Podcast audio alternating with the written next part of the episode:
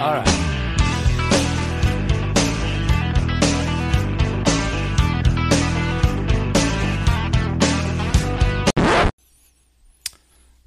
Welcome back to another exciting edition of the Pointless Exercise podcast. As always, I'm your host, Andy, from the aforementioned Pointless Exercise and Decipio and other stuff. Also with us is Sam. From, Hello.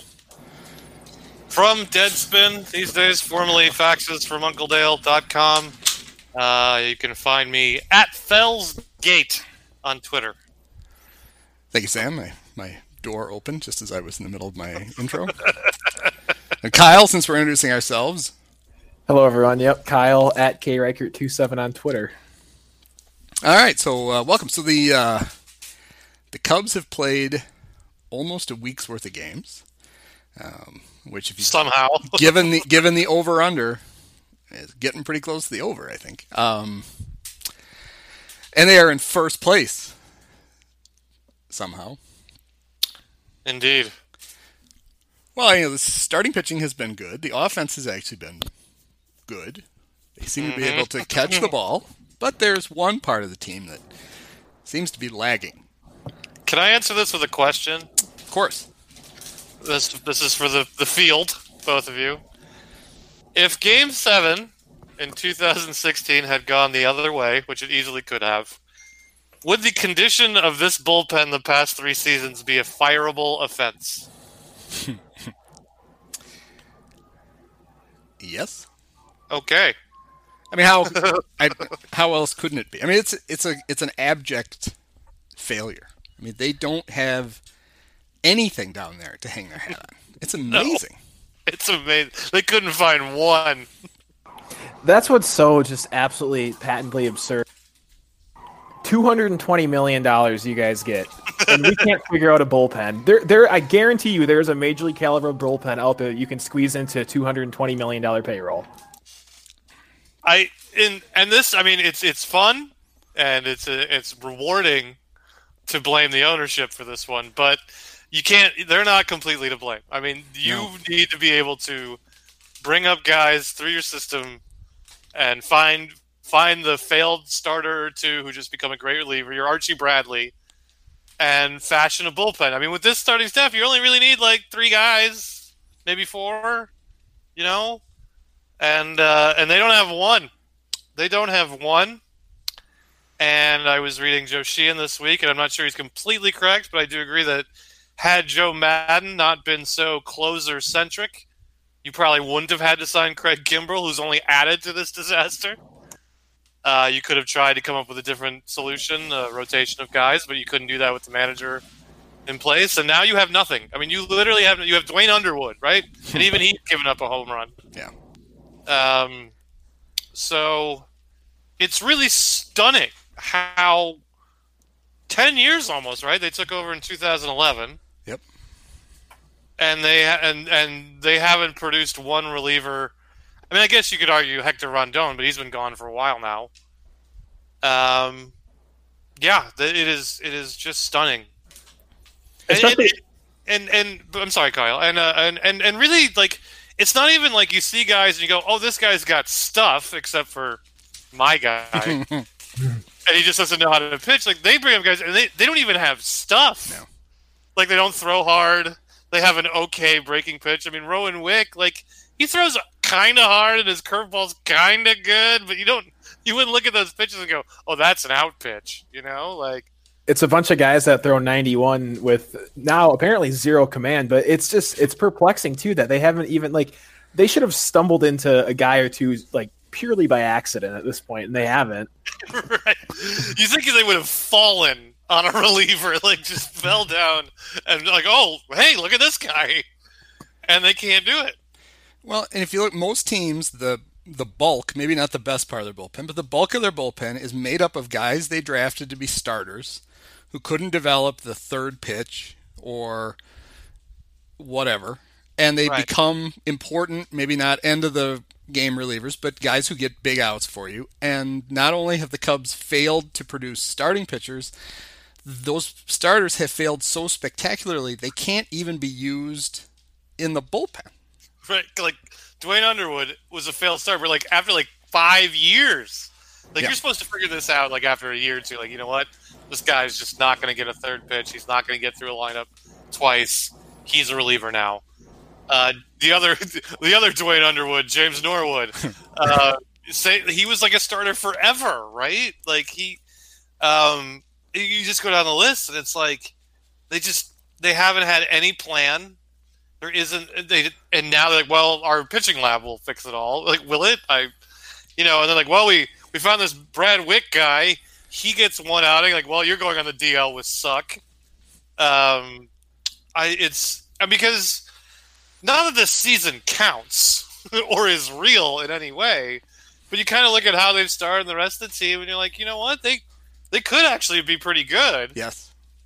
And and you know, it's only six games, so the offense could go in the tank at any point. Well, but- and especially given what the rest of the division looks like. right.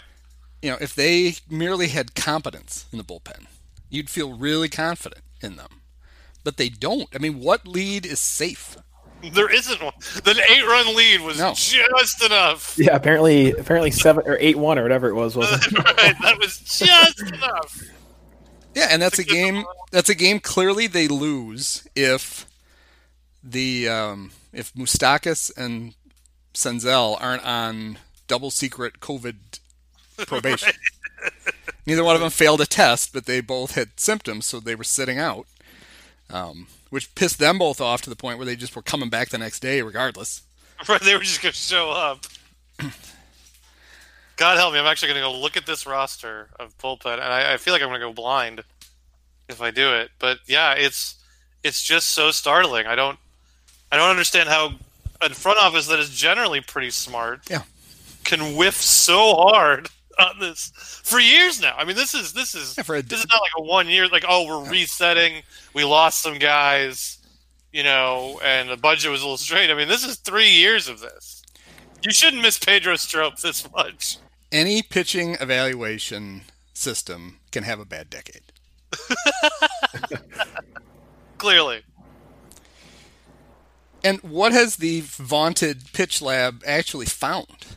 Anyway, we I- we were quick to know. just chalk it up to well, they found the wicks, but did they?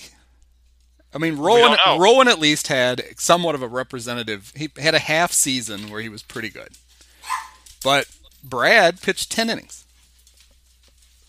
Oh, so man, look at the, look at this. Look at this. Look. I mean, like, I mean, they they are they they have cast-offs from bad teams. Like Rex Brothers is was of a bad team. Ryan Tepera off a bad team. Dan Winkler was he even on a team? I don't know. Like I don't I don't know where he came from, and I don't care. Well, and brothers, it, Deshaies was being as critical, uh, overtly critical as he is. He's good at getting his point across without sounding like he's just ragging. But Which he skill. he talked about how he, the one good year brothers had in Colorado. Well, maybe he actually had two, but no, only one where he pitched any amount of innings. Um, he had a he had a 1.74 ERA, but he walked 36 guys in 67 innings. That's bad. Is that bad? and like- basically, basically what Jim, what Deshaies was saying was, it's amazing that even with all those walks, he had that low ERA. Well, a lot of that comes up to then whoever came in after him and didn't let his runners score right, because clearly he had to get yanked if he's going to be walking a bunch of guys at Coors. right. And uh, that was seven years ago. It's not. This is not recent success. I yeah, I it's it is startling now. We're gonna start to see the shuffle, right? We're gonna see Adbert up here. I would guess soon. Well, their first big move for Maple Say was uh, Colin Rea, who I didn't realize he hasn't pitched in the bigs in five, four years. Okay, so yeah, so that's really encouraging. Yep. I'm gonna get really excited about that. Yeah, he throws in the uh, upper 70s, I think. right. And they're like, just throw strikes. It's like, okay, well, that's not that's not That's- good enough. Not if- enough. if yeah, right. Like slow and straight as a strike is not really going to help. It's going to No, speed things along. He's only going to take one pitch to give up, you know, base runners instead of four. But Yeah, I it's mean, just, it's it's just so. And then I saw today people like, well, we could Quintana could come back and pitch out of the pen. That that doesn't solve anything. No. I mean, Quintana's a good starting pitcher, and that's where I want him. But he doesn't throw that hard. I mean, I guess for a lefty, he throws kind of hard, but The- that's not where you want him. the move there is one that I just I can't imagine they make. Is when Quintana comes back, assuming If. Chatwood is pitch yes, if he comes back and if Chatwood is pitching well, which those two big ifs. Chatwood's the guy that should go to the bullpen. And, it shouldn't be it- right, and it shouldn't be oh, you know, he should be pitching more often then. You should be getting Right. more out of him out of the bullpen, but you got to have somebody with some stuff. And moving Alec Mills down there, that's just not really going to help. No, no. Like, and like Chatwood might take it personally, but if you explain it to him correctly, I mean, like, look, we need you to come basically be Josh Hader for us. You're going to come in the sixth inning, fifth inning, eighth inning when we think we need you, and you're going to throw seven to nine innings a week instead of five. Yeah, I mean, if, if I were Ross, that conversation goes like this Are you upset? Yes? Well, you know what? We're pretty upset that we've paid you a shitload of money and you've sucked, but we've kept paying you. So how about you go to the bullpen and actually earn some of the fucking money? Well, this is what Seems we. I mean, we the talked. end of the conversation. we've been we've been talking about this all winter. Was that they needed to use Chatwood Mm-hmm. and Adbert and maybe one other creatively, and try and minimize the amount of innings that some goof is going to have to throw, and it's the only way they can do it. Um, but I don't know if they see it that way. Um, I don't even know why Adbert's in South Bend at all. him or him or Brailyn Marquez. If you just unless unless they're so afraid he'll get hurt again. Like they want to be sure he gets the requisite amount of work before they even toss him in a game. But like, you know, it seems much like how much with, is that? it seems like with an 11 man bullpen to start the season, you could have easily managed somebody's workload and at least tried it. You know, it's not like, oh crap, you know, he's we've only got 3 guys available today. If starter gets knocked out early, Adbert's going to have to go multiple innings. He's supposed to. You weren't going to be in that situation. Right, and you should be using him that way anyway, but if that was your fear, well what's the fear? It's like, ah, you know what? Um, we got to give we got to give Rex Brothers some more shots because he throws Gotta- hard. Yeah, gotta well, be gotta be fair to Holly, dude. Um, yeah, I mean, I, I, I feel like that world. I don't want to say, oh, just that World Series. It's the defining moment of all our lives, but you know, that this this Theo's job would be under threat due to the state of this bullpen the past three years, and it's that it's that simple. I mean, this is just beyond ridiculous. Yeah. Or would had the had they not rallied after the rain delay, would would they still be pumping money in, chasing the one title so then they could get cheap? right. Well, so maybe they'd be throwing more money at it. Although, given the, I mean that that doesn't seem to matter when they build their bullpens. no. They can spend a lot of money on guys who can't get anybody out, just like they can, Right. just like they can spend f- small amounts of money on guys who can't get anybody out. Uh, yeah, I don't think them throwing money at the problem of the bullpen has helped anything. I mean, they're two they're big size. I mean, Kimbrel and Brandon Morrow. One couldn't stand up, and one might as well not stand up. Yeah, one was every bit as good as they thought he would be, but also every bit as injured as everyone assumed he would be. It's like he'd never been able to get through a whole season. The Dodgers got him through one, pitched him in almost every single playoff game, Pitched him all the way to the end of October. and didn't even try to re-sign him, even though he was awesome for them. Because they're like, okay, we know your arm is in a heap in our bullpen. You left it there. Thank you. Go get paid by somebody else. Congratulations. Right. And so did. that worked out so well. The Cubs did it again. They found Craig Kimbrel, who pitched all the way to the end of October the next year.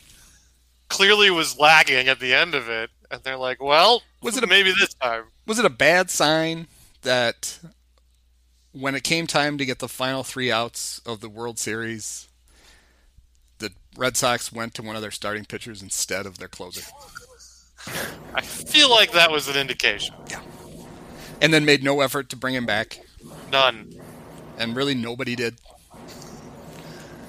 Uh, so, well, here's now here's the question, Kyle. I'm just going to address this to you, All right.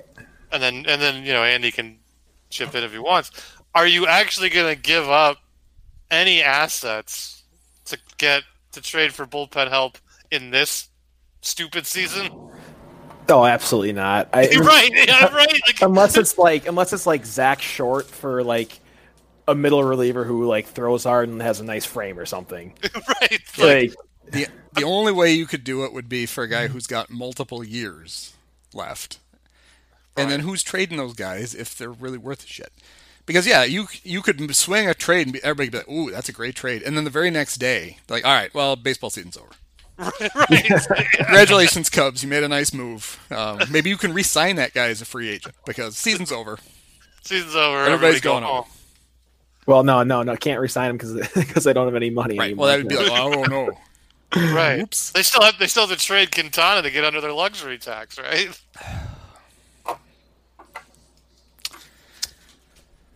Um, yeah, it's uh, it's all. In the words of John Fox, it's all a problem. But I did. So we've seen two pretty amazing relief appearances so far. Uh huh. Here it comes. very, they're kind of like bookends. So the it, I knew it was I knew it was trouble when with a big lead on Sunday, Ross didn't try to get an inning for Kimbrel. Mm-hmm. And I'm sure that if he had to defend it, be like, well, you know, what if we got what if we got three close games in a row? and We got to pitch him all the three games. It's like, no, you were afraid to put him out there and everybody see how terrible he is. So then on Monday, the the seven nothing lead is then eight one, then eight three, then eight five, and in he comes, and he did get an out. He got one. He walked four guys, hit two, and threw a Hit wild one. pitch. Hit I one and threw a wild one. pitch. Yeah. and not for lack of trying that he only hit one. right. He really wanted to hit more. And then it wasn't just that. You're sitting there watching this, and the lead is shrinking. And Jeffress, who is no great shakes, is hurriedly warming up in the bullpen, but it had already been up once, so it shouldn't have taken him too long. And Ross is sitting there just making sure that when he has to change pitchers, that he puts the other guy in the most impossible situation that he that he absolutely could because Kimbrel faced uh, like three hitters more than we wanted him to, but certainly one more than made any sense. Right. And then he finally goes out to get him. Ah, It was amazing. And the, I mean, I guess if you're looking for a positive, he was throwing. I'm not, He thank was you. throwing. Uh, this is a positive, but it's a strained positive. I think I'm like Brad Wieck now. I'm going to have to go on the disabled list. he was throwing harder than we typically saw him last year. He was consistently 97, 96 with his fastball. But the butt is large. Maybe not his butt. That's more like Josh Phegley's butt. Um, it was it was more than max effort. It was such effort that it was a big reason why he was yanking everything into the left-handed batter's box. It clearly was not I can throw 96 and 97 when I want. It's I'm at the carnival and I'm trying to win a teddy bear for the fastest pitch. And here it is over and over and over again. And the breaking ball looked like it had, you know, like it was moving. He's never been able to throw that for a strike ever. No. In fact, it's not even the purpose of it. The purpose of it is is that he starts it high and it's in the hitter's eyes and they're like, ooh, ooh, you know, and they swing and miss at it. But some point, the last three years at least, they've all learned just don't swing at that. Just watch it bounce every freaking time. Yeah, I mean he's he could be effective if he had pinpoint location, but he does not. And he's never really had that. That's never He's been never his had thing. He's never had to. No, he's had overwhelming stuff, and it's like, here it comes. And you better try to hit the ball early because I'm going to strike your ass out. Instead, now it's, if you don't swing, I can't get you out. Maybe that's the problem for the Cubs because they can't produce anyone with overwhelming stuff. When they see someone who used to have overwhelming stuff, they just get so blown away that they don't realize that overwhelming stuff has a short shelf life. And that's how you end up with Brandon Morrow for two years and twenty whatever million dollars and, and eight forty appearances or whatever it was. Yeah, and it was and it was Joe's fault that he broke him because he pitched him three days in a row. Even though, as we talked Right. about last year, one of those days he threw two pitches. It's uh, it's something. So it's then, really something. uh, we're still fresh off the Kimbrel excellence. Dylan Maples came in last night, your boy, my guy. and immediately walked the first hitter on four pitches, none of which were in the same area code as the batter. then on five pitches, walked the next guy. Ended up not hey, not, not retiring a soul, walking That's better. four. Now Kris Bryant did make an error on a ball hit right at him, but I I even said at the time I could not I, I could not blame Kris because there was no expectation on anybody in the field that anybody was going to bother to swing at any of those pitches. I mean, Bryant basically had his glove on his head and was looking at dandelions, and the ball zipped right through him. All right. And alas, the Dylan Maples experience is at least on hiatus. But you For yet another year. You could catch it in South Bend if you go to whatever that park is and stand on top of your car and peer over the fence while they're working out. Yeah, I don't, Actually- I don't think they let. I don't think they let you go and just look. Actually, I would guess if you just stand in the parking lot, um, Dylan will throw you a ball or six. Not on purpose, but they'll end up out there. Well, well, as I said to you in our pre-show meeting, I didn't see his outing last night because I'd given up before then. So to me, it didn't happen. Um, I'll tell you why Dylan Maples remains my guy is because he's the only one with stuff. Now it's not going in any particular direction you want it to, but he's got stuff, and I, th- I you would think after this long a time he would learn to locate even a little bit. Yeah, I wonder if they've already gotten if they've gotten desperate enough with him. I'm sure they have. That they've done the whole Rick Vaughn to send him to get an eye test. Perhaps check to see if maybe he's left-handed. They won't put him in the pitching lab because they're afraid he'll break it. Yeah, the, yeah, right. The equipment is too expensive to risk it. We can't we can't have Dylan Maples in here Hey. because he will hit everything. We've still got four payments on the Rapsodo machine, so we can't possibly let Dylan throw a ball anywhere near it. uh, yeah. Well, this is this is all uplifting. Um, It's amazing. So we're, bit, we're sitting here bitching about it, and other than the bullpen, they've actually looked good. Like the first Well, six, the first six innings Kris- of games have been like, wow, this, the Cubs are actually good. other than Kris Bryant, who's looked terrible, he's looked awful. Yes. Well, he Uh, looked he looked good in the first game. He hit in a tough luck. He actually ripped the ball like three times. You thought, all right, He- he- he's he right on it, and then he's getting good at bats, and but then yeah, and then nothing until last night when he actually looked fairly good again. His last two at bats. yeah. No, the, I think these seven inning doubleheaders will be great for the Cubs. Yes. They should play as many of those as they possibly can. Yeah, and I was not kidding when I suggested to Ken Rosenthal on Twitter, which I'm sure he, you know, he, oh, Andy tweeted me. I'm going to read that. um, for expediency, nine one inning games every day. Just knock them out. Cubs win six of those, no problem. They Easy. get they get outscored on aggregate, but that doesn't matter. This isn't this isn't you know a World Cup qualifier. It's fine. Just take your six wins and go home. Yeah, I mean, they, the game today has been postponed, so there's a seven inning doubleheader. There, that's two wins. You know, um, so they should just they should try and like do a rain dance and play as many of these seven inning doubleheaders as they can because that that would be good for them. Well, Commissioner Todd Manfred has said, "Hey, I've seen it both ways." Um, he has said that they don't. They know that not every team's going to play 60 games. Uh huh. So here are the Cubs, four and two. That's a 667 winning percentage. Start flunking COVID tests, even if you have to fake them. You're in the playoffs. Just ride it out. You just have to make it to the end of September. And like, oh, I don't know. Oh, the guys are all feeling like crap again. Uh, we don't want to risk it.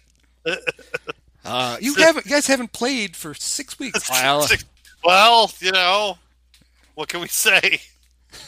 We're being We- we're being careful. we were ready to play, but you know, Phegley looks he doesn't he looks a little peakish. We don't want to we don't want to risk it. He's at his obesity. He's at high risk, so we don't want to I think it's a brilliant plan, honestly. Yeah, if somebody poke a hole in that, you can't. and think how rested everybody will be for the playoffs. Right. The Dodgers will be exhausted. You can you can throw if the, every especially if the Dodgers keep playing 14 inning extra inning games, which aren't supposed to happen. right. The the idea was that this wasn't going to happen anymore. You can throw everyone 200 pitches after six weeks off of just working out.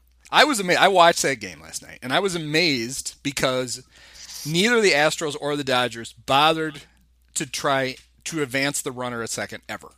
It was put a runner on second. Everybody's going to try to hit a home run. They didn't Yeah. care. They didn't care. But I was amazed because Dusty's there, and and Dusty is he likes to send a guy up to waste an out. I thought for sure they'd be bunting, but he's like he's even like screw it, just hit a home run. Let's get the hell out of here. Well, I, I I hate to be the the bearer of this, but uh, you know the, the days of Dusty being behind the times are, are kind of gone. He he's sort of with it these days. I mean, not he's not the most analytical or sabermetric guy, but he he sort of gets it now. So that's why he he wasn't bunting. Well, he put the junior on his back of his jersey, so you know he's with it. Okay, He is Baker Jr. now. huh? I did not realize he was a junior. Yes, Johnnie B. Baker Jr. Johnnie B. Baker. Oh, yeah, he used to I'm- talk. He used to talk about his dad all the time. Of course, uh, he talked about him enough. You thought that his dad was Miles Davis, but still, right. you get the two confused after you listen to him for a while. But anyway, okay. So um, before we get to a couple other things I want to bitch about, I want to try out a new segment. Been looking forward to this. I can't promise that it will be a regular segment, but uh, I'm sure it'll happen more than once. So uh, I didn't write a jingle or anything. Maybe Oh, some, no. one of our listeners could send one in. Um, the segment is called "Is This Joke Too Mean?" So this is there's a variation on this joke I have written for the newsletter once and got ready to tweet it twice. Decided both times it was too mean, even for me. Even for you. Yes. So I want I'm gonna try it on you guys. Figure it's safe on the podcast. and it's about Ryan Dempster. Oh God. Oh God. So if Ryan Dempster is going to branch out and add new impressions of great Cubs broadcasters to his act, how about he start with Jack Quinlan and reenact the car accident that killed him in spring training 1965? Too mean? Maybe a touch. Maybe just a just a hair. I, I kind of feared that it was too mean. But I, I wrote a follow up to it then, of course you did. which is not mean. And it's if Dempster's impression of Quinlan is as accurate as the one he does of Harry, he'll accidentally win the Indianapolis 500. Get it? Because he's in, he's driving. No, Yeah, yeah. I, I, I get it. Yeah. Oh my God. See, because he's he's way off with the impression. Yeah. Okay. I'll I'll, I'll green light that one. I'll yeah. I'll go ahead and greenlight that one because I don't want you to have to go without anything here. But goodness me. Oh no, no. I'm you know I- if it's too mean, I'm not gonna. No, no, no, no, no. I, gonna do I, it. I, I'm not here it's- to, to. I'm not here to yuck your yum, um, but uh, that's uh, that's hardcore, Andy. I'm not gonna lie to you. Yeah, that's why I deleted it three times. Well, it's nice to know you still have a semblance of a soul. Yeah, there's some there. Okay, so now I want to talk about. Um, I don't know how I didn't know this because it's not like Dave Ross didn't use him in spring training. And I watched some of those games, and then he was using him in the practice game, whatever they call those things. But it wasn't until last night that I actually realized that Josh Phegley, he's a, a major league baseball catcher, at least purportedly, can't squat. He actually rests on one knee like an eight year old in Little League. I was shocked and amazed. Does does he do that with runners on base? Yes, he does it all the time. He can't not do it. I think he would just tip over. I'm sure it's not because he's got a big ass, which he does. I'm sure he has bad knees from years of being a catcher. But it just seems like if you get to that point, you're maybe not a big league catcher anymore. You're not a catcher, really. and that was i mean it wasn't really part of um, dylan maple's problem but it didn't help that the catcher really couldn't reach to either side and block anything because he was squatting there like a tripod behind home plate. now, does either one of you know that he did that? Uh, yeah. I I could not claim to be up to date on Josh Phegley's career. And I took multiple pictures of it, and every time I did, it looked like it, people would look at it and go, "Well, yeah, well, he's just he's getting ready to squat." No, he's not. That's the pitch is in the air, and he's still on one knee. I've never seen it. It's amazing. Like, Well, I, I've seen guys with no one on base. They kind of do the Tony Pena. yeah, they do that. For, they do that to try to get extra low. He does that so that he can get up again ever. and that, I mean, give him a stick back there, something, so he can push himself back to his feet to throw the ball back. I wasn't ready for that. No, apparently not. I uh, thought I'd seen everything. I mean, the Cubs have had some doozies of backup catchers. I know every team does because there aren't enough catchers. So everybody, most teams' backups are terrible. It does not make any sense to me that the Cubs are carrying a third catcher. One of the one of the advantages of having two good ones like they do is that you don't have to then carry a crap backup catcher, but they're going to do it by choice, which is amazing. Um, but I've never seen any, anything like that. So I think I'm not going to be able to not talk about it for months. Well, I don't think you're going to see Josh Phegley much, so I I, I don't know that it's going to bother you that I- much. I think I'd we are. not. I think because we've got a third catcher for a manager, we're going to have three catchers. He sees the value in it because he was supposedly the value. I am the danger. Yes. He's like having another coach on the field. Yeah. That's why you don't give the coaches gloves or bats. Um. Well, if if a month from now and they're still playing baseball, and Josh Phegley's lack of crouching ability is one of the things we have to bitch about, I think we'll be in a good Yeah. spot. I mean, yes, and it should be that he doesn't really ever have to play. Yeah. You know, that's I don't know why you you would willingly waste a roster spot, but it's just my fear that if you give Dave Ross his wish of a third catcher, he's going to play three catchers. Yeah. I, I have some marquee thoughts. Oh, good, good. I love marquee thoughts. So it we did find out that they are making Len and JD wear shirts and ties, Yes, even when they're not at the park. they're Right. always they're always at Wrigley, even if the Cubs aren't. Right. Which, you know, kind of sucks for them. I mean, they have to go there every day. Yeah. Like that that would get old. So I don't know why that is. I mean, it feels like just a dress code you you you enforce because you don't know what else to do. Like you, you want to assert assert your authority and make it sound like you know what you're doing and you know how to program a television station. So you institute this dress code because it sounds official. Um, why is there a sideline reporter there? Why does she get to travel? And what is she providing because she gets to travel? She is supposed to be their reporter. Okay. she's supposed to be there to um, be able to give the context that they can't because they're not there. The problem is she's unable to do it because she's bad. she was bad in Colorado, and she's bad here. And in fact, she thinks she's still in Colorado because that's pretty much all she ever talks about. Are the Right. Rockies. In fact, she was even tweeting last a couple of days ago two Rockies fans about the Rockies. It's like, all right, if you go back, you can go back there. We, it'll be fine. We don't. It, we understand. yes, and I've got I, I I know people who are who are traveling with the team who have been, let's just say, less than enamored with her willingness to work. um, Well, now I suffer from that as well. Yes. Like one of them who saw that about 20 minutes before the start of a game, her press credential still had not been picked up. Like still on the table there or whatever. Yes. Oh man. And then I, it was pretty noticeable the night of the rain delay that by the third inning, she was not ever on the air. Like almost like she's like, I've been here for four hours. I'm going home. it's like that's not how it works.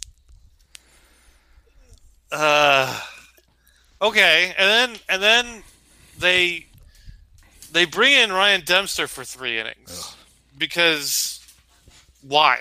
I don't understand why they have to have the rotating guest of the night for three innings. You have one of the best play by you have the best announcing crews in the in the league. Like people love Len and JD. They have a Yes. natural rapport. They're entertaining. They seem to be friends. Yep. Even bad games they make worthwhile. So why are you adding some like Comcast did this too because they would have Doug Glanville occasionally sit in for a few days. But Doug Glanville's got a lot of thoughts. He has things to say. And they didn't do it every game, so I didn't mind that much. Dempster doesn't have anything to say. Is Dempster your goof or is he an analyst? Because he can't be both. He's either your zany, hey, waka waka guy, which is what he wants to be, Yep. or he's another an additional analyst, but then he can't be both. And I would be anti it regardless. But the fact that all you're doing is adding another pitcher makes no sense. Right. It's not like with Glanville when you got you Glanville and if Deshaies if they wanted could talk about the opposite sides of the coin. You know, what's the hitter thinking about here? What's the pitcher thinking about here? You've already got a very good analyst who's a pitcher. So Dempster is literally not going to bring up anything new mm-hmm. or anything Jim hasn't already thought of. Most of the things he's going to say are things Deshaies thought of and discarded as being, well, that's banal. We don't need to talk about that. But here's Ryan to talk about it. So he doesn't even he doesn't even add a different perspective. There's no reason for him other than the fact that Crane thinks he's a talent and has forever. And, And- I, I had a good question raised to me the other night. Is there a single Cubs fan out there who is excited that Dempster is this involved in the booth? And who do we think those people are? Um. Yeah, I'm. I'm. I'm sure of it. Uh, because there's always it, they're all the people who are really excited about his interview with Eddie Vedder. Uh, so it's all the people who drink outside Wrigley regularly. Yeah. Like who think Ryan Dempster's the funniest person they've ever heard. Um, because he keeps telling you how funny he is, and if you tell people how funny you are long enough, dumb people will believe it. And I mean, there's been a lot of parts of Marquee that have just been an abject failure so far. But how about the roster of post-game analysts they've trotted out for the for what you would think would be like, hey, this is the first week. And as they proved with Carlos Pena for some reason, you don't even need to be in town to do it. right. So, how is it that so far all we've seen has been Dempster, the electric personality of Sean Marshall, and I saw Carlos Lupin- Pena?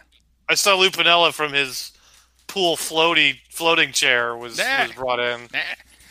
Was he Um, was he doing the thing like he did in the Ken Griffey Jr. documentary where he he wasn't wearing pants? uh, I don't. It was it was Sitting- only laptop cam- cameras. We can only see Sitting from the cross-legged on a chair with a pair of white shorts on. It's like, um, Lou, do you want to put some pants on? Nope, I'm good. Let's roll. All right, great. Yeah, on the uh, and then they did that two-hour pregame before the opener, where they clearly ha- had like eight minutes worth of actual content. One of the segments they did was they had Lou read some of his famous quotes as a Cub, and it was just as terrible as you would think it was. And it's like, whose frickin' idea was that? And why aren't you fired? You know what I'm curious about is why they just didn't do their own Chicago sports night like at 10 o'clock or whatever. I mean, there's nothing precluding them from covering other Chicago teams. No, and they need to because they don't. and they need to because they because don't have enough content. Because like on their ticker, they run scores from other leagues. Yep. Like they have that ticker, and it will tell you the Hawks are starting again this week, and the Bears, you know, uh, uh, the uh, I forget who opted out this week. Uh, his name escapes me. Eddie Goldman. Eddie Goldman. So you could have like your own, you know, one hour Chicago wrap up, and then program. There's no there's no rule that says you can't have your own Bears show. No, they and I, I would have, I would have been stunned a year ago if he'd said they weren't going to do that because it doesn't make any sense not to do it. They're they're basically ceding all that territory back to um, NBC Sports Chicago, whatever it's called. Right. Um, and they don't have the, the just the sheer lack of imagination, creativity there. Honestly, the most the most creative thing they did was when they um, decided to call they decided to spell keys to the game Q U E E apostrophe for some reason S. It's that guy to the game. like, like it's it's. Um. Well, there there is good news if anyone out there is yearning for the pre-marquee pre and post game shows. You can still log on to Twitter, Instagram to watch a bald man yell at his phone about the Cubs bullpen, referring to none other than David Kaplan. That his recap The is recap. sponsored. He's getting paid to do that. And it took what six episodes? I've, I've, I haven't actually watched one, but I you can't avoid them on Twitter. So at least see what happens. It took six of them before his wife was on one instead, or with him. There was Mindy screaming at him. It's like, oh. yeah, and I don't know if they had hired him. If then the idea would have been, all right, we're going to do more. I mean, Cole Wright didn't he come from the NFL Network? So right there, You, right there, you've got a guy who is used to covering that league. It would be super easy to put a form, and a, God knows you could shake a tree in Chicago and a hundred ex Bears fall out of it with a microphone. Just where do I plug in? a One a microphone in one hand and a hand extended for a check in the other. But it, it's I've said it before. It's like baseball season rolled around and they went, "Oh crap, that was this year. We're on. Oh well, let's see what we got." The, the sheer lack of planning was amazing, and um, you know I'm glad for, for people who need Comcast to actually watch the games. But it I it's still I don't understand. I'd like somebody to Comcast to explain the business rationale behind carrying them this year because it's what are they what is gonna who is gonna watch this network when the games are over Which might be next week. right you could have paid for you know I don't know what it is it's probably a four year deal where the first year you're gonna get you might get 20 games you know if everything goes horribly wrong at the most you're gonna get in the low 50s and then nothing but you know good for crane although we have no idea what he got We don't know that, that deal. They didn't. Like Comcast didn't just put them over a barrel. well i'm sure they did And they're just like, yeah, we'll pay you this. the cubs didn't have any leverage well, yeah, none. none. So I, yeah, I. It just feels. I mean, like they've known since they bought the team they were going to start this network, It was part of the reason, their own inner reasoning as to why to do it. It right? was one of the one of the income streams. So yeah, even I mean, we can't. It's not even ten years ago. It, they started trying to buy this team. What, like thirteen years ago? Mhm. That's when the idea was, and they were still completely unprepared when. I mean, even even the studio looks kind of like uh, just second rate. It doesn't. It doesn't look with all this time and all this money. It just it looks it, look, it looks slightly above a college TV station. Really, It's the it's the waiting room of a Japanese tattoo parlor. right. It's just all blue. It's just aggr- everything's aggressive. The color is blue. Uh, all their shows have exclamation points in the name. It's like stop yelling at us both through our ears and our eyes. Right. I mean, it it certainly wouldn't be hard to have spent a year just watching NESN and Yes and Sports Time LA and see what they do. And okay, we're gonna do that. And they couldn't do it. like they just they just they've done none of it. They have that weird show from Vegas, Yeah. right? Whatever that is. Follow the money with Mitch Moss and Pauly Howard and sometimes Matt Youmans. I don't know who those people are. They're gamblers. Okay, great. Um, They're guys so good at gambling, they tell you who to bet on. You know, if they were good, they wouldn't tell anybody. They would just bet. right. Um, well, Comcast has their stupid betting show with the t- with the three people, right? Yeah, and actually the VSiN one is much better.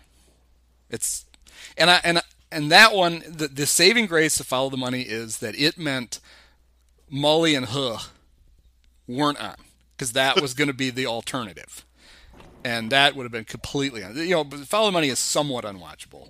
Mully and Haugh would have been completely completely Mully and Haugh. unwatchable. Uh, yeah, boy, it's and then and not only did they have all this time, then they got a bonus four months basically to like, hey, we you know no one's really paying attention now because there's no baseball. We can we can ramp up some other programming. We can try stuff. And then this is what they got. They have they have the countdown. It's a bunch of counting down, great Cubs and great Cubs moments and great this and then like there's like ten of those you can do. Well, people And then what? people would have watched just just all right say the the pandemic comes out of nowhere and holy crap everything's screwed up. People would have watched a couple hours a day of people t- you know tan, you know t- tangentially related to the Cubs guys who used to play for them whatever sitting around just bullshitting. People would have watched that. It wouldn't have been great but people would have watched it. They would have had eyeballs and they didn't do any of it mean the closest thing they came was when they did whatever they called Cubs 360 and Whatever. Whatever that is. you got to see Bruce Levine turn bright orange. Bruce and his New Balances. Yeah, that was. Um, so here's a network, right, where the Len and JD have to wear suits when you can you never see them. You see them for like 10 seconds at the beginning of the game, and then there's usually one cut in. And it's even harder when they're on the road because they're sharing a feed with the home team. So, you know, it's like, all right, guys, can you can you shoot? Um, or is it can we is it okay if we switch back to our guys for a while?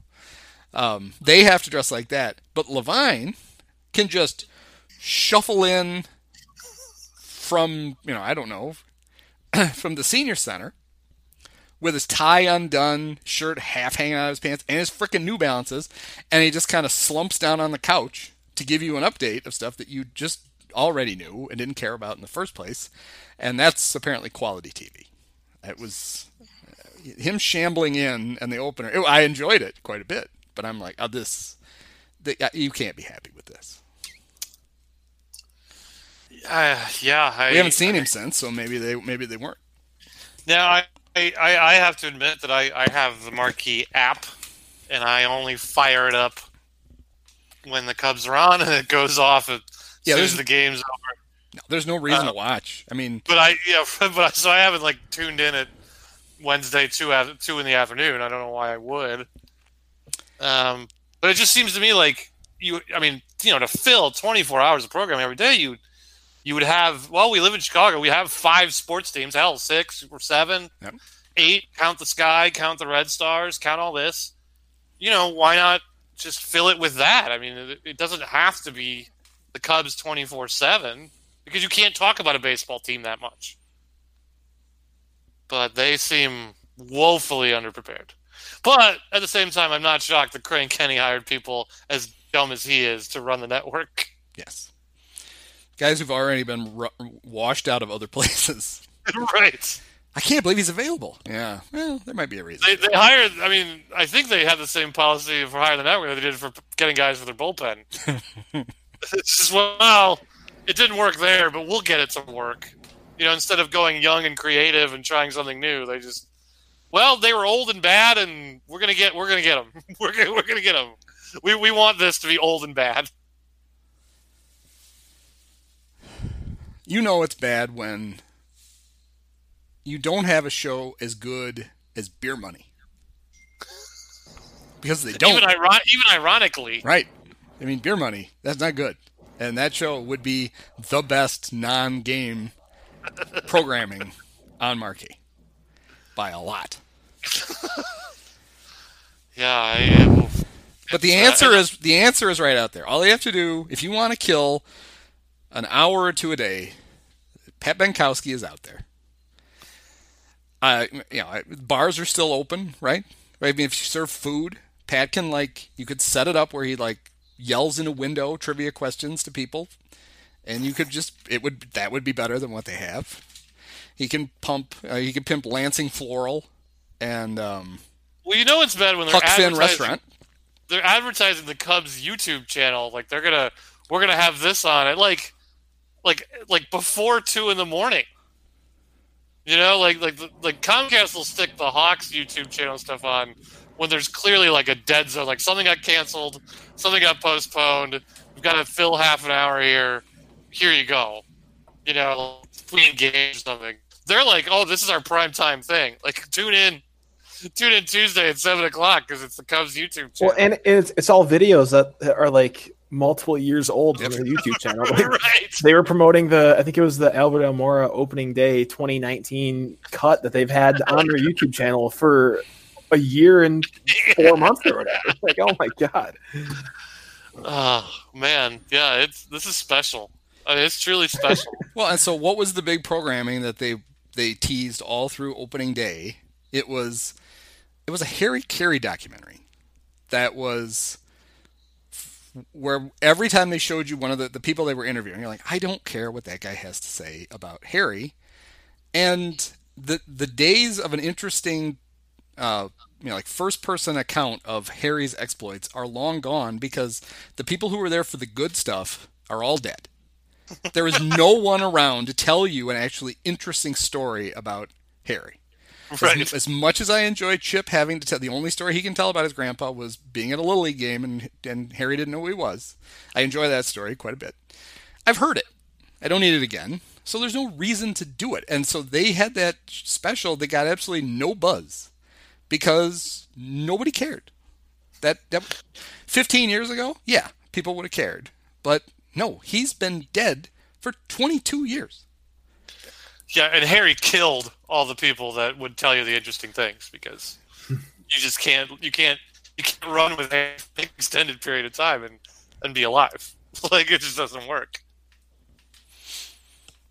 All right, so the last thing on my list was Uh-huh. um, the um, our annual Kris Bryant ambiguous Cincinnati injury. Um, a couple years ago, it was when he uh, crashed into the bag at first, um, and then now we've got the the ominous. Oh, there's something wrong with one of it. It was a shoulder before. Now this time it's an elbow when he finishes his swing. That's not great. Yeah. Not not the best.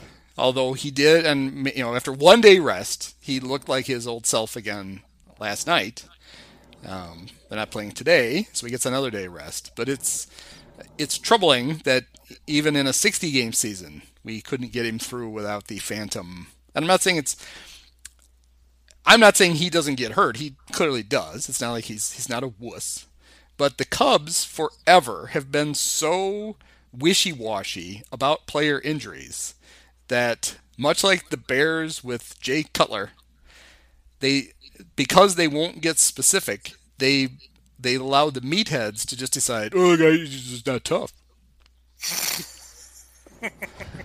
like, oh, Javi's missing his. He's got he's got a slightly bruised foot. And then when he went and broke his hand, then they took a look at his foot and went, "Oh God, that's horrible. That's why were you playing on that? Because you told me I could. That's why." you got Rizzo jamming a f- ankle that's four times the size of his shoe into his shoe and trying to play, trying to play? and they're like, "Ah, Well, you'll be you'll be fine." Just While he has back spasms every year. Yeah. Every year, twice a year, he has back spasms. They don't seem to care. They don't want to seem to get to the root of it. Just something they're going to live with. no, they just um, they give they freshen up his my pillow right. and they go, "All right, go get him. This will be fine." Again, this is supposed to be a forward thinking front office that runs its team in a progressive way. And it doesn't feel like they do. I mean, because like you, you look at the Dodgers and you're just like, well, that's what it's supposed to look like. Yep. And that was not lost on me last night when the Dodgers kept bringing guys out of the bullpen. And you're like, oh my God, this guy would easily be the best pitcher on the Cubs. Throw hard and, and then, are like and 20 Right, and they just kept topping it. In fact, I don't even know who the last guy was. Number 77 pitched the last 3 innings and was throwing like 97 in the third. You know, he was gassed. but he was still getting guys out. It's like, oh god, it, there are teams that can do this. Wouldn't that be nice? Wouldn't that be nice? Uh, but they, uh, yeah, it's um, when we're saying this about a first place team, you know, so I guess we should. Right. Well, we're picking on the one, the big, the one deficiency, the one obvious deficiency. The others can rear their heads, but I mean, otherwise, my biggest complaint is that for some reason they insist on batting Jason Heyward sixth.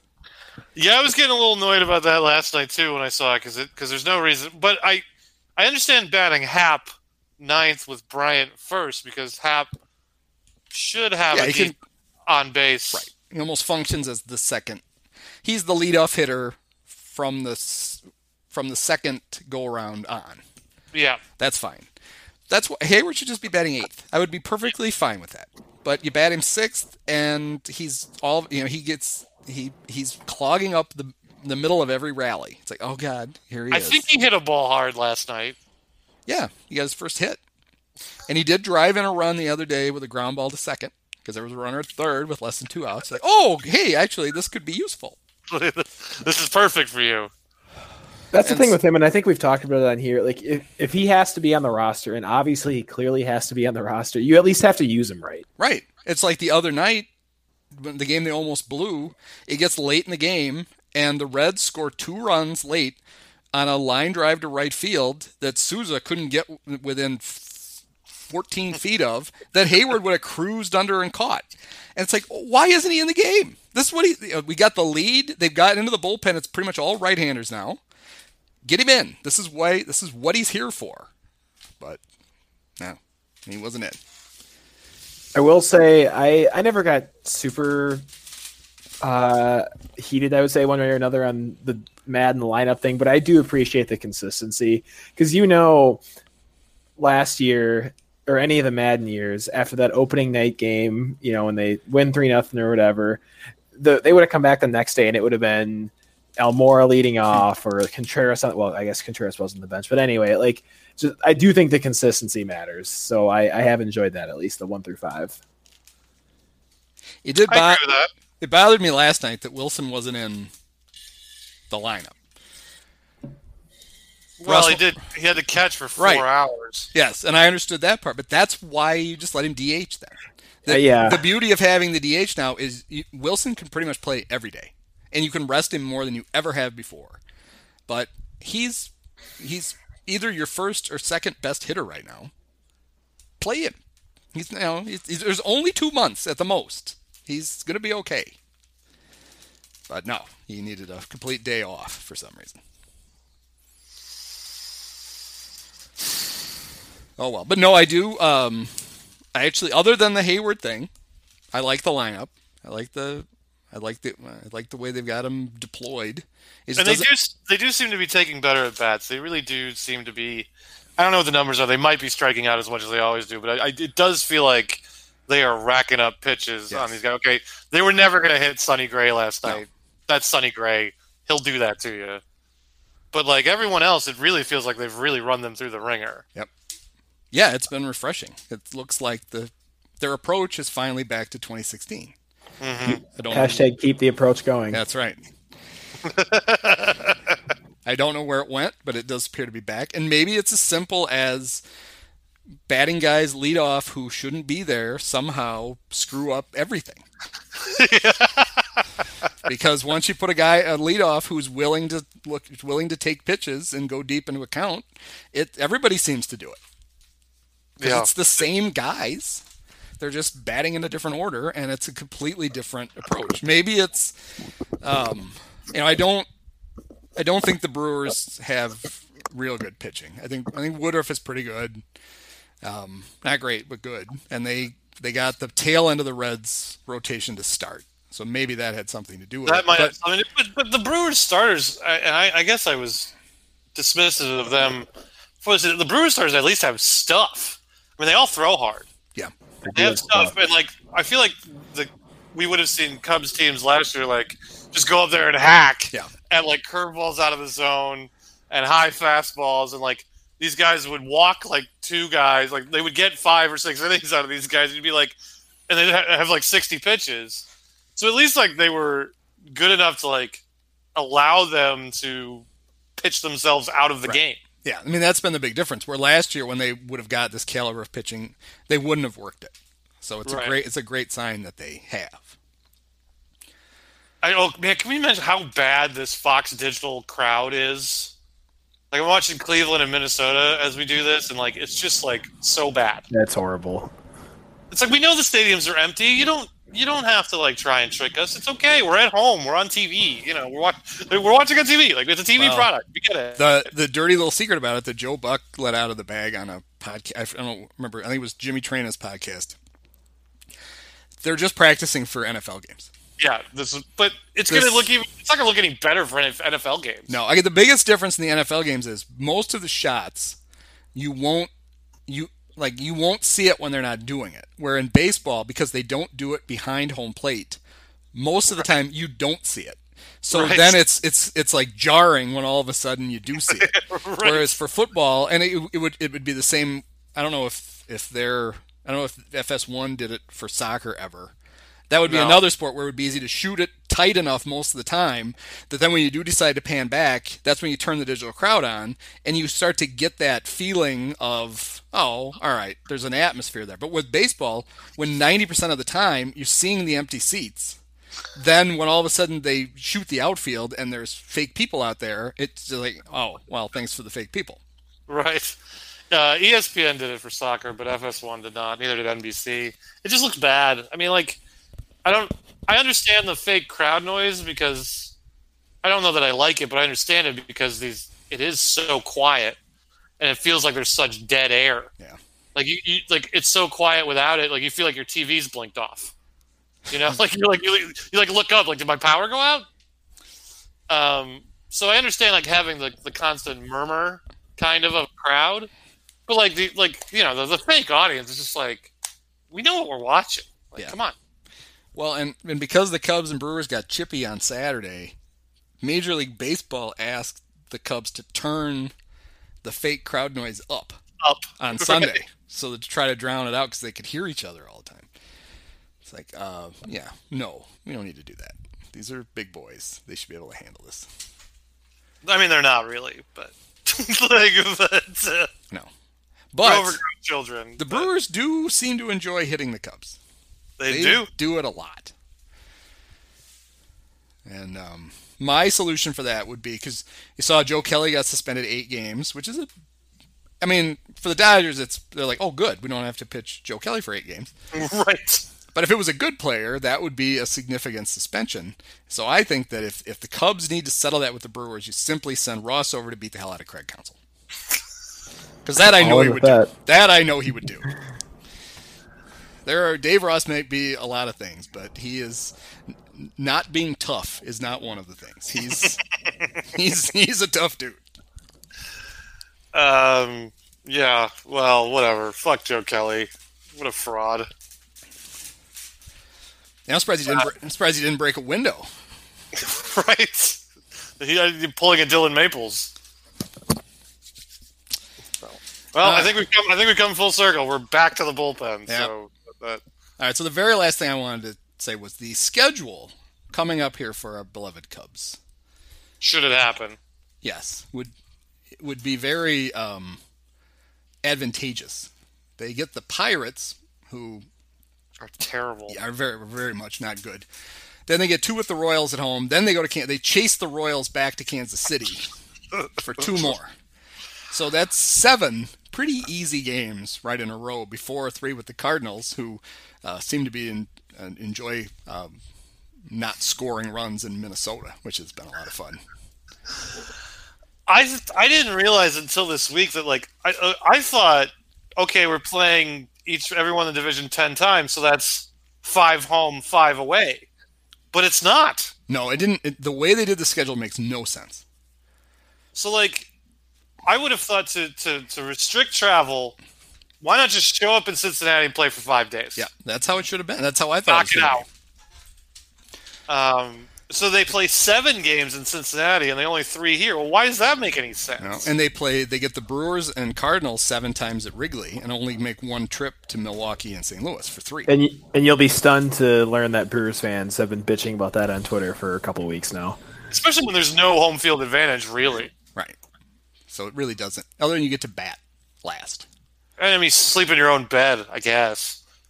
Um, but it's weird for everyone. I mean, all the protocols are. Yeah. I mean, the Brewers could easily just go home every night.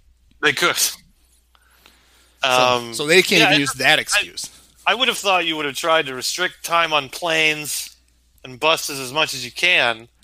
So do three and two, or just ha- knock them out all at once. Yeah, no, they um they made okay. So a sixty game schedule. The, th- the thing you'd be worried about is strength of schedule could play a huge part in this, and the the way to mitigate that would have been to have had everybody play.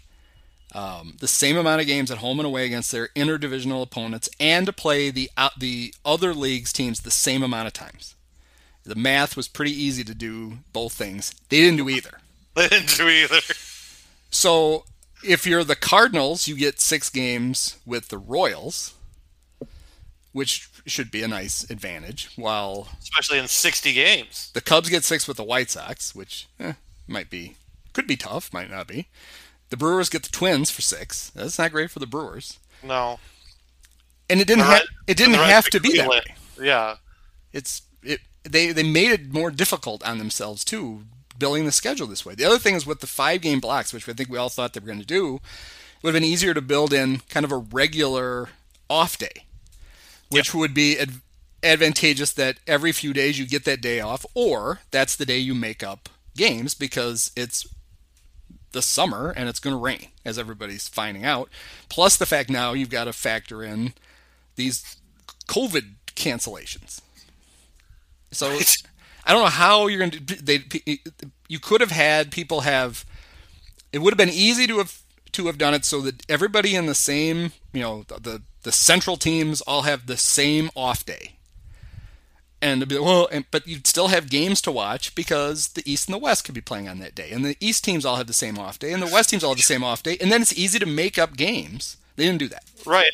But like you don't and you don't have to have your Monday through Thursday and your weekend series. Who cares? No one's going to these games. Like you can play them whenever. Right. I mean, I, I would You think have, I would you can have a Friday through Tuesday series. yeah. There's- You know, I don't know. I can't imagine Friday baseball games. Although I guess if you're if you can't go anywhere, maybe the ratings are high. It wouldn't be a big deal to have an off day on a Friday when it's just a TV crowd. Right. You know, Sunday you have to play in the day because God forbid anybody program against ESPN. But God forbid. so anyway, What a what a what a league. What a time to be alive. so if if baseball's still rolling a week from now, um, hopefully the Cubs have done well and are playing and ambulatory and all that good stuff. Um, Because yeah, now's the time to make some hay. Now the guys are going to be exhausted though. They do play 17 games in a row, and it's they're tired because it's not like they just had four months off. Just waiting for Jed and Theo to start playing that violin. But